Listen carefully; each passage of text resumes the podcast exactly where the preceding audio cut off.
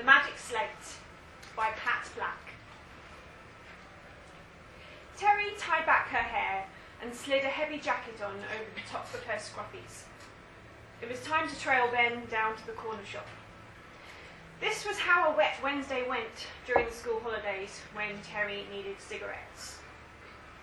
The boy didn't want to go, wriggling while Terry fitted his wellies, truculent as a puppy straining at the leash. In the shop itself, only a matter of yards away, but an epic journey on days like this. Ben drifted over to the stand featuring the cheapo toys. Bizarre plastic confections in garish blue, orange, and neon pink. At first, Terry had been firm with him, refusing to buy him the tight packed ranks of green army men or the polystyrene jets which should have come with a guarantee to break within five minutes of their maiden flight. But these trinkets were a price worth paying to keep Boy quiet. He had been especially tetchy during the foul weather, denied even the sanctuary of the back garden and his screeching fantasies of war and destruction amid the flower beds. Terry first saw the magic slate as a flash of pink in the boy's hands, a rude flare on the periphery of her vision. She remembered something similar from when she was a girl. A flexible plastic sheet, tinged purple, running to searing laser gun pink at the edges. You used a pink stylus to draw pictures on the surface of the sheet before peeling it back from the cardboard backing to erase it. She recognised the blank look on Ben's face as he turned it over in his hands. Concentration. Any distraction for the boy was a blessing. She bought the magic slate for him. Back in the house, Ben felt his artwork scrawling dinosaurs, robots, and other creatures across the glowing surface while Terry carried out some chores. As she smoked a cigarette by the open patio door, she could see her son reflected in the glass, knelt on the chair, face held close to his work, his long blonde hair trailing towards the shiny acrylic surface. Such tranquil concentration was rare for the boy. You all right, Ben? She called out. Mm-hmm. You want a juice? No, thank you. Astonished by the sudden outbreak of manners, Terry padded over to the table to see what he was drawing. It was a face. The eyes were shaped like rugby balls, far too large for its head. Tiny dots signified the pupils. Hair was added in stiff spines jutting out punkishly from the top of the head. What disturbed Terry most was the mouth. At first, it seemed like a jagged mountain range or a crop of bristly Scots pines.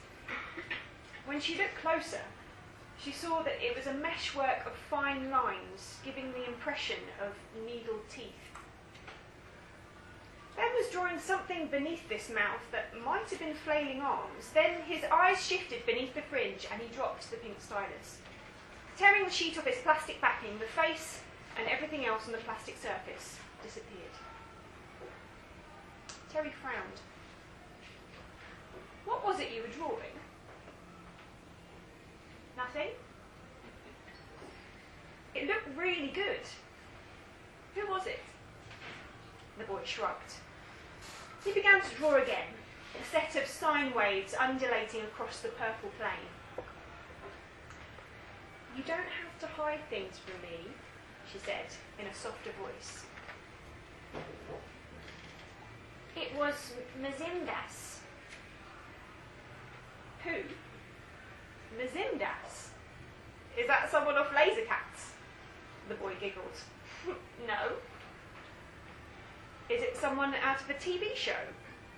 Ninja Masters? No, oh, definitely not. Is he a ghost? The boy brightened. He might be a ghost. Oh, I see. She had crossed over to the sink to pour a glass of water when Ben said, He's coming. Who is? Mzindas. He's coming. Is he a friend or something? Not really a friend. Is this like when you told me about Jim and Max at the nursery, remember? Before you started school? And I spoke to Mrs. Turner and she told me that there wasn't really a Jim and Max. The boy did not reply.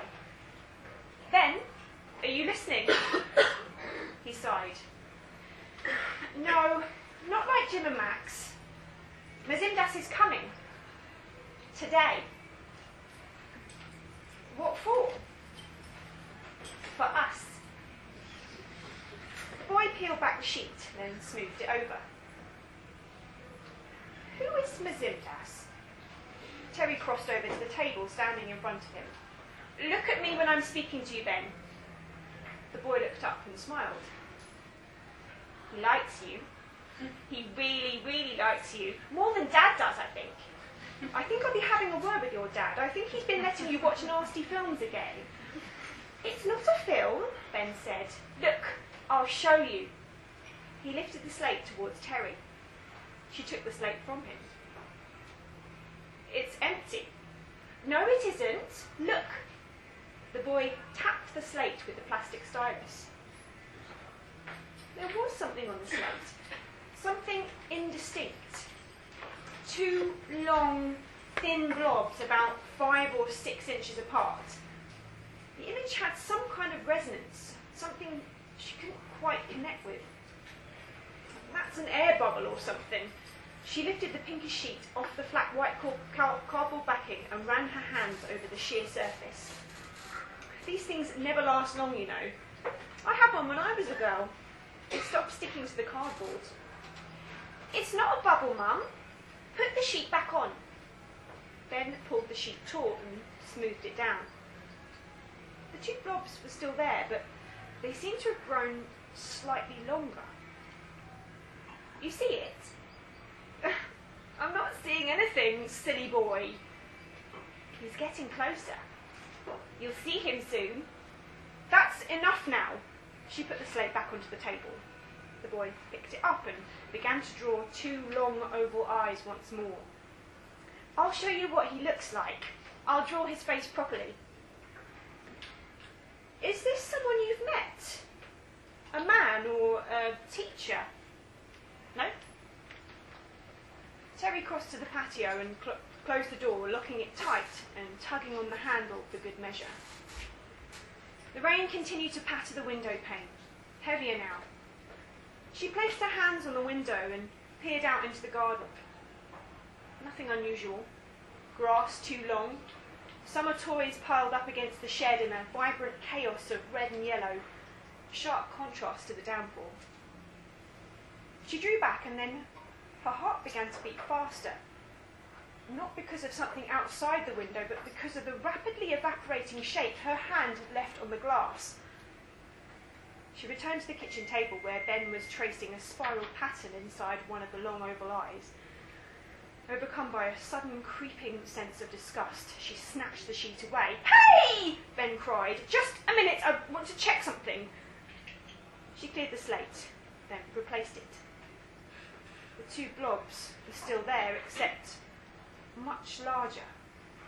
She brought the edge of her hands up against the blobs. If they corresponded to the edge of another set of hands, then they were freakishly large. Ten dots had appeared just above the two blobs. By the side of the blobs, two long archways appeared, right about where the meat of the thumb joint would be. Terry shivered and checked the slate over front and back.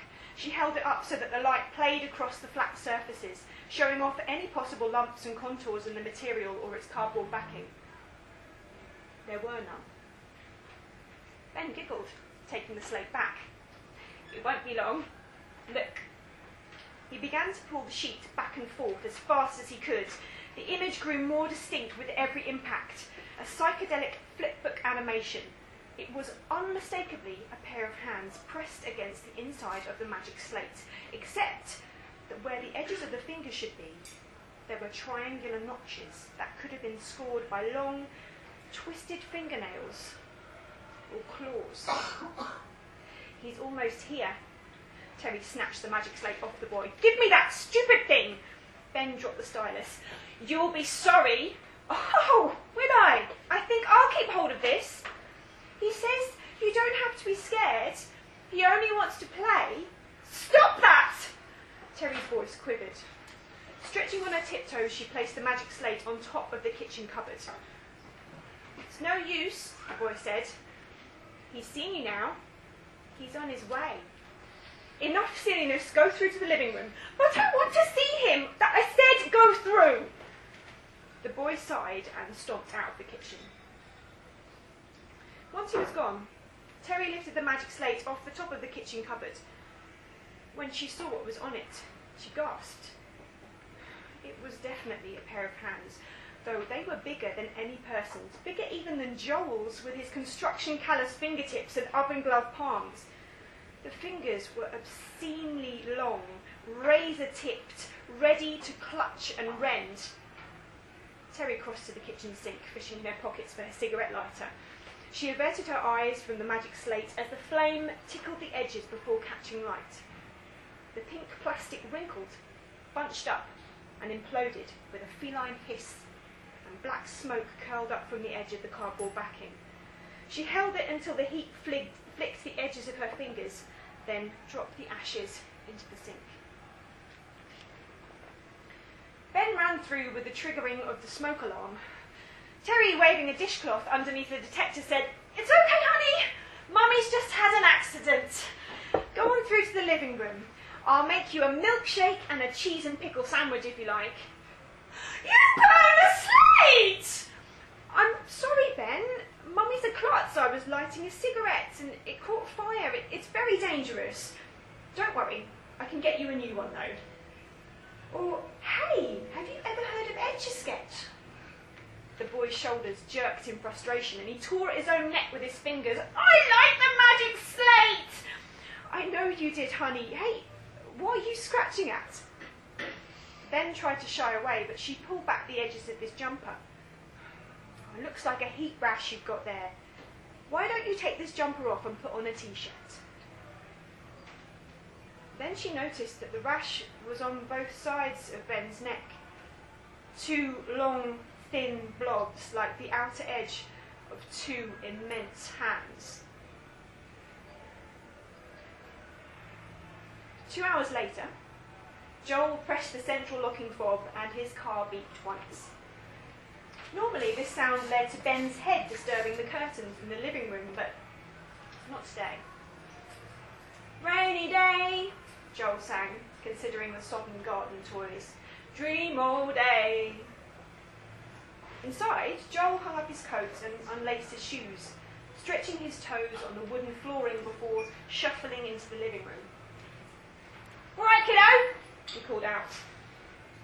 No response. Terry, he sighed. Oh, you've left the TV on, love. What a waste of electricity. He crossed over to the coffee table where Ben's drawing pad, pens, and pencils were scattered across the surface. Joel grunted and began to gather the pens. Then he saw what was sketched on the pad. One figure had long, curly hair with a set of bulging eyes peering through the fringe. It looked disconcertingly like Terry, but the clear blue eyes were grotesquely rendered. She looked terror stricken. Beside her was a boy with a long blonde fringe, his mouth downturned and bright blue tears dripping down the face in ever decreasing drops. Above them, a long armed, spiky haired figure with needle teeth wrapped two immense clawed hands around Terry and Ben. Good Lord, Joel snorted. That looks nothing like me at all. he went into the kitchen and clicked on the kettle. It looked like they'd gone to the shop. They'd be back soon.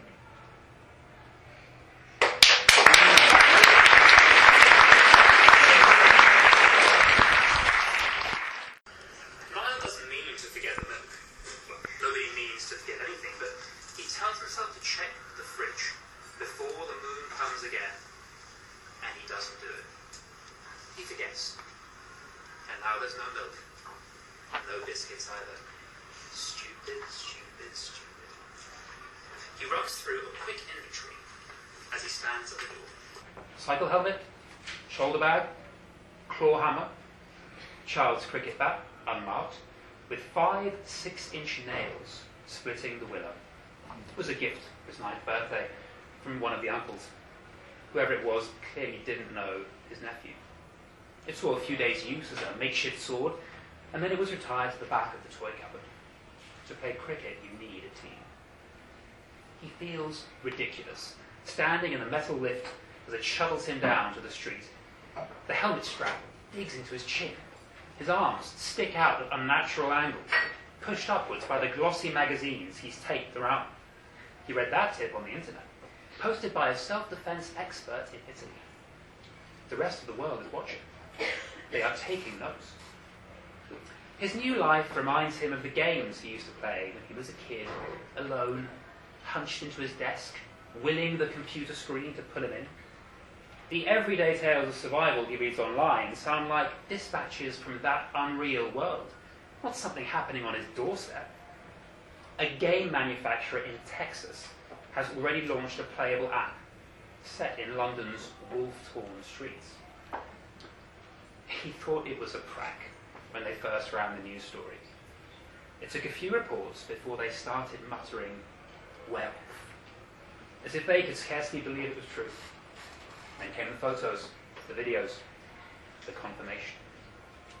After the last full moon, they estimated that around 95% of Londoners had turned. Of the remaining 5%, many had already been bitten and were silently ticking until the next cycle.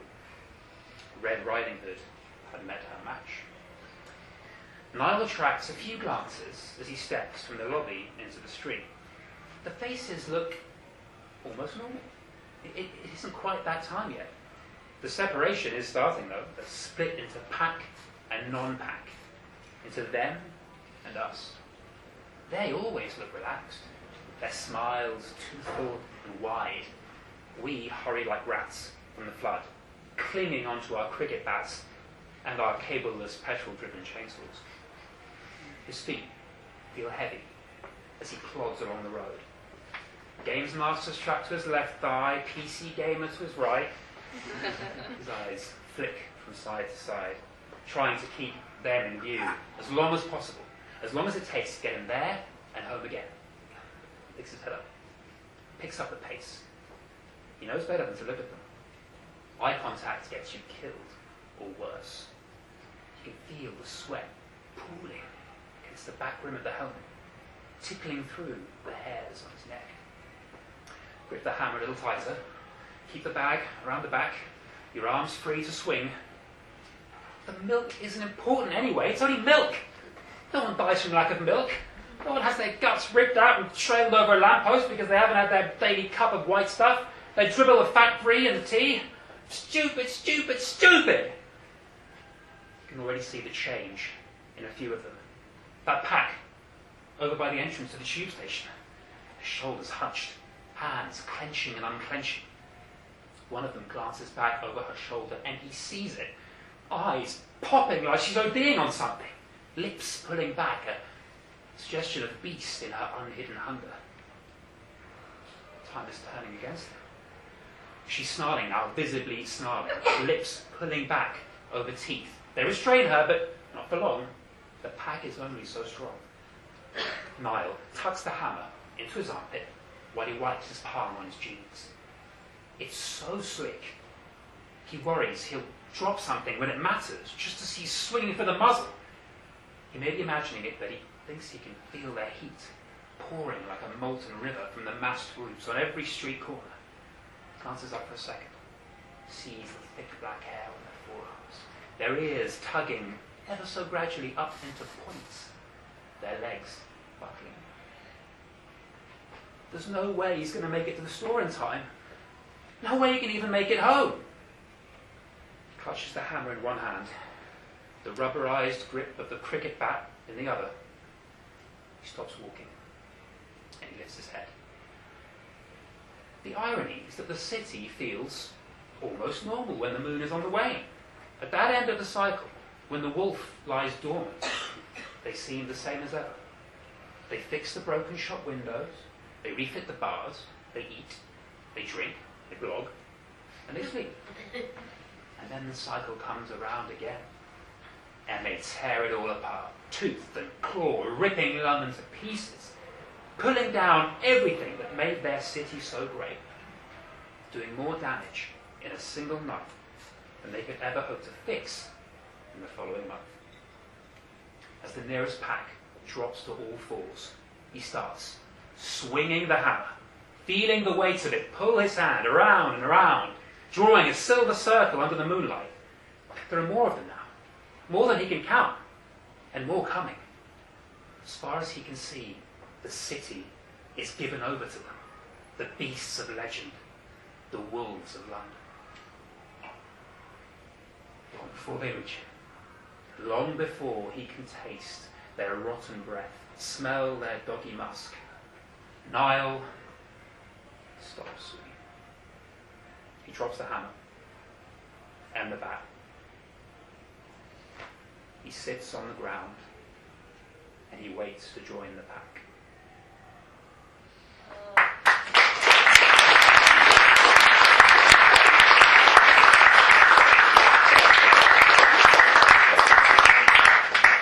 Lionel.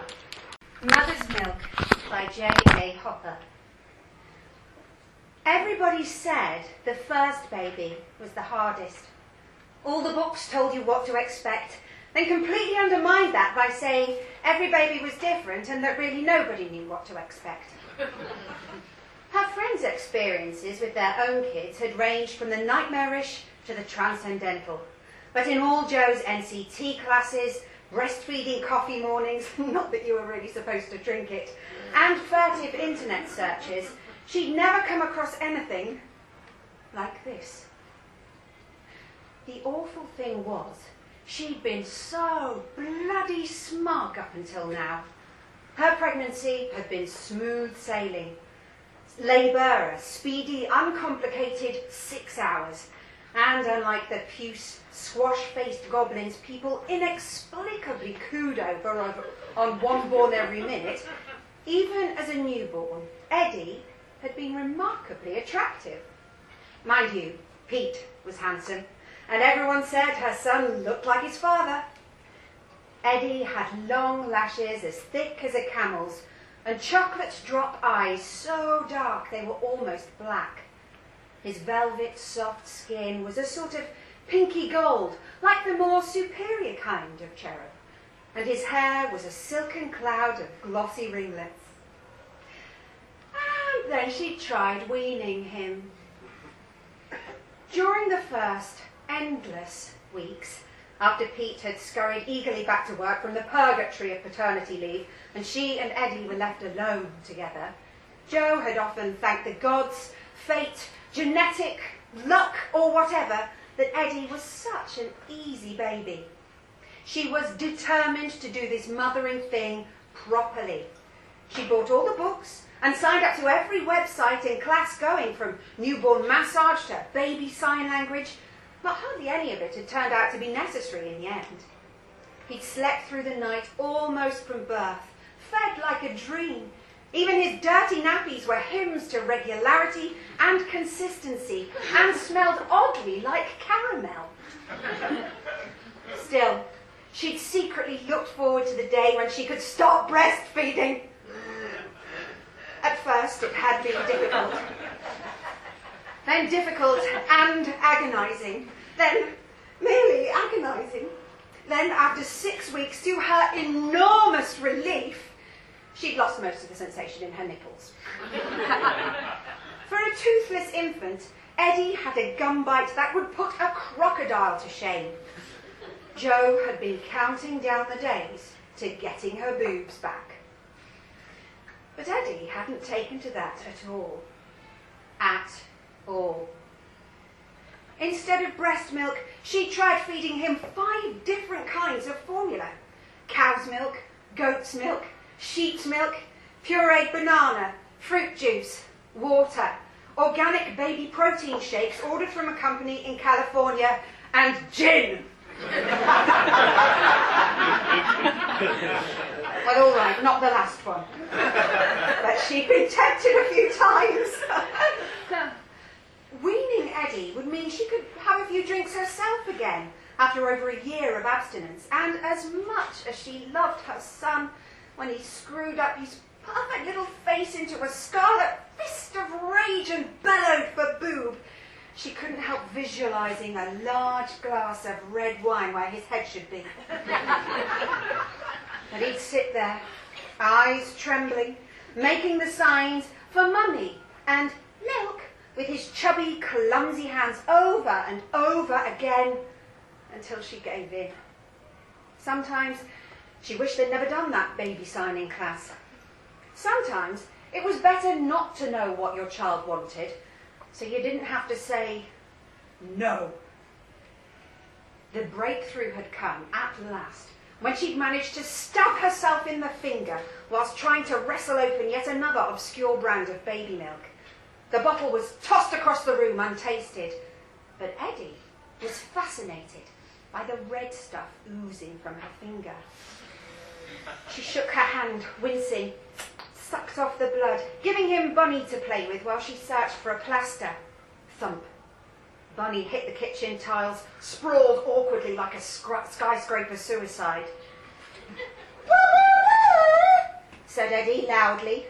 It was his only syllable so far, but he wielded it with devastating effect. It meant, Look at me now! yes, sweetie, she said, rummaging in the bits and bobs box for elastoplast. Their kitchen towel wrapped around her finger was soft and red now. The cut was deeper than she'd thought. She glanced at Eddie in his high chair. He was grinning and tapping his right thumb against his chin. Mummy! She knew what came next. Hands starfishing to mimic milking a cow. Baby sign language was not a subtle language. oh, Eddie, won't you just try it? I've fed you twice already this morning. Mummy's tits are dropping off. she could hear the desperate whine in her voice. Thank God Pete was around not to hear it, not that he ever was.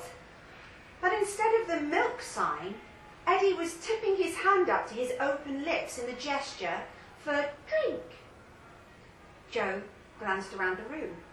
There was a cold cup of tea on the counter, a puddle of rejected formula on the floor, and nothing else. Drink? Drink what, darling? Now Eddie was pointing at her excitedly and brushing his lip with his right index finger. Well, it was one of the colour signs, she thought. Oh, what was it? Um, green? She looked down at her injured finger. No. Red. Of course. Mummy, drink red. He'd seen her lick the blood off her cut. She remembered letting him suck her fingers when he was tiny and had lost his dummy. Was this really so different? Surely not. What harm could it do? If it was a question of Eddie's bony gums gnawing on finger or nipple, she knew which she'd choose. She pulled off the makeshift paper towel bandage from her finger, reopening the wound. Eddie's eyes lit up and he nearly bounced out of his chair in anticipation. She approached him slowly, dripping finger outstretched, as if he were a wild animal that might bite or bolt. Quite gently, he reached out and took her hand, then put her finger into his mouth and started sucking contentedly. It was an odd sensation, but it didn't hurt. Certainly not as much as the alternative.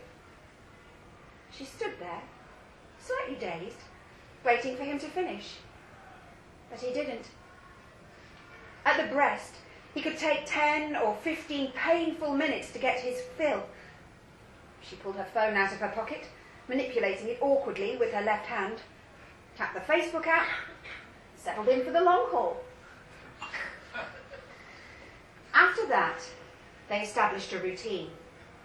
Jo bought a diabetic finger pricker on Amazon and alternated hands and fingers for every feed so that she didn't get too sore. Luckily, it was a chilly autumn, so her gloves went unremarked, even indoors. And Pete never noticed that sort of thing, even on the rare nights he came home on time. Other mums had always said that they felt breastfeeding had made them feel close to their babies. And of course, Jo was obliged to agree. But in all honesty, she'd been too busy trying to block out the pain to really enjoy it. But all that had changed. Finger feeding Eddie was easy, simple, mess free, and really quite enjoyable once you got used to it. Even better, he seemed to be thriving on this new source of nutrition. For all his gorgeousness, he'd always been a bit on the small side. Maybe anemic, the midwife said. But since switching from breast to finger, he'd started growing like a weed. Sometimes she'd supplement his diet with a bit of solid food, a blood-soaked rusk or baby biscuit. Maybe some cow's milk mixed in with the blood according to the Maasai tradition. But she got the feeling that he only accepted these to humour her.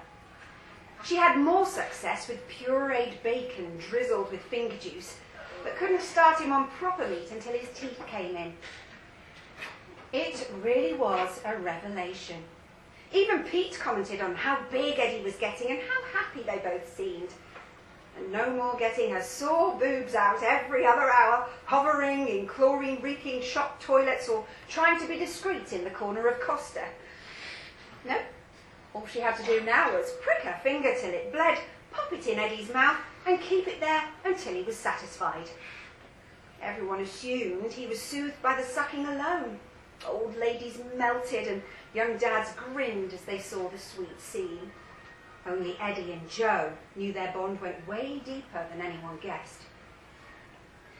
Eddie had learned a lot of new signs in the past few months, but the two he used most were hungry, moving his hands up and down his tummy and crossing his hands over his heart when he was finished. That meant love. And then, just when Jo and Eddie had everything just the way they liked it, Pete wrecked it by losing his job. He wouldn't tell her what happened, but luckily he'd got a year's redundancy money, so the mortgage was covered. It was all very awkward. Pete really didn't know what to do with himself outside of the office. He and Eddie were practically strangers. He was clueless about babies, and Jo didn't even like to leave them alone together in, pe- in case Pete absent mindedly fed Eddie a button to choke on, or let him play with scissors or a knife. Pete spent all his time lying on the sofa, job hunting on his iPhone. But she got a glimpse of the screen when bringing him snacks, and she was pretty sure Ashley Madison wasn't a recruitment agency. she started banning Pete from the kitchen at mealtimes because instead of sitting quietly in his chair, Eddie would stare and stare at his father, then start to cry. He seemed to know that finger feeding wasn't something Daddy would understand. Soon, Eddie learnt his first word. No! He shouted it whenever Pete came near him, tapping his forehead with his thumb in fright as he made the sign for Daddy. Jo tried sending Pete out on missions to the library, the job centre, even the pub. She tried trips to the playground so Pete and Eddie could get to know each other, but neither of them seemed particularly interested in making friends. It sounded absurd, but if she had to name the feeling between them, the first word that popped into her head was rivalry. One night, she was feeding Eddie in the living room while she ate her own dim- dinner, a juicy steak and kidney pie for a bit of variety. Pete had fallen asleep on the sofa in front of Top Gear, so I couldn't object. She gave Eddie five minutes of finger, then, on a whim, sliced off a tiny fragment of meat from the end of her pie. She was pretty sure his teeth were starting to come in. She could feel the rough, knobbly shapes of incisors sleeping under his gums, so he might be able to do something with it. He ate the first piece eagerly, then made the sign for more. She fed him another, then another, larger and larger pieces. He ground them up and bolted them down. He finished the whole pie. Was this what he'd been waiting for all along?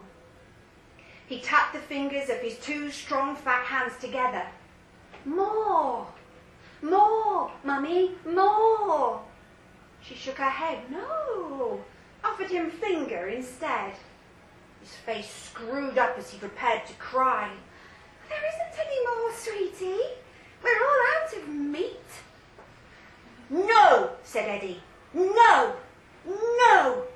And he pointed at Pete's snoring body. and then he pointed at the sharp steak knife in her hand. He was signing something frantically, willing her to understand. Hungry, more, daddy, drink, eat. What do you mean? she said. What do you want, sweetie? Daddy, eat. Daddy, eat. Daddy's eaten already. He's full. No, no! His huge brown eyes, hungry, full of need and love. Her little boy, her man. Eat! Daddy! She glanced across at the spread eagled figure. Eat, Daddy! Okay, darling. She smiled softly. I'll just get you a new bib.